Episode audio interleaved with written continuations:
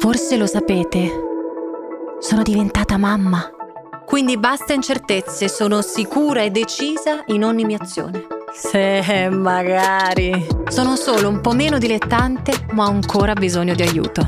Nella seconda stagione di Mamma Dilettante farò così. Chiacchiererò in totale confidenza con una squadra di amici stupendi, coi quali provare a fare un po' di ordine e parlare insieme dell'avventura più difficile e meravigliosa della vita. Diventare genitori. Shh. Aria si è svegliata. Maledetti, vi avevo detto di fare piano.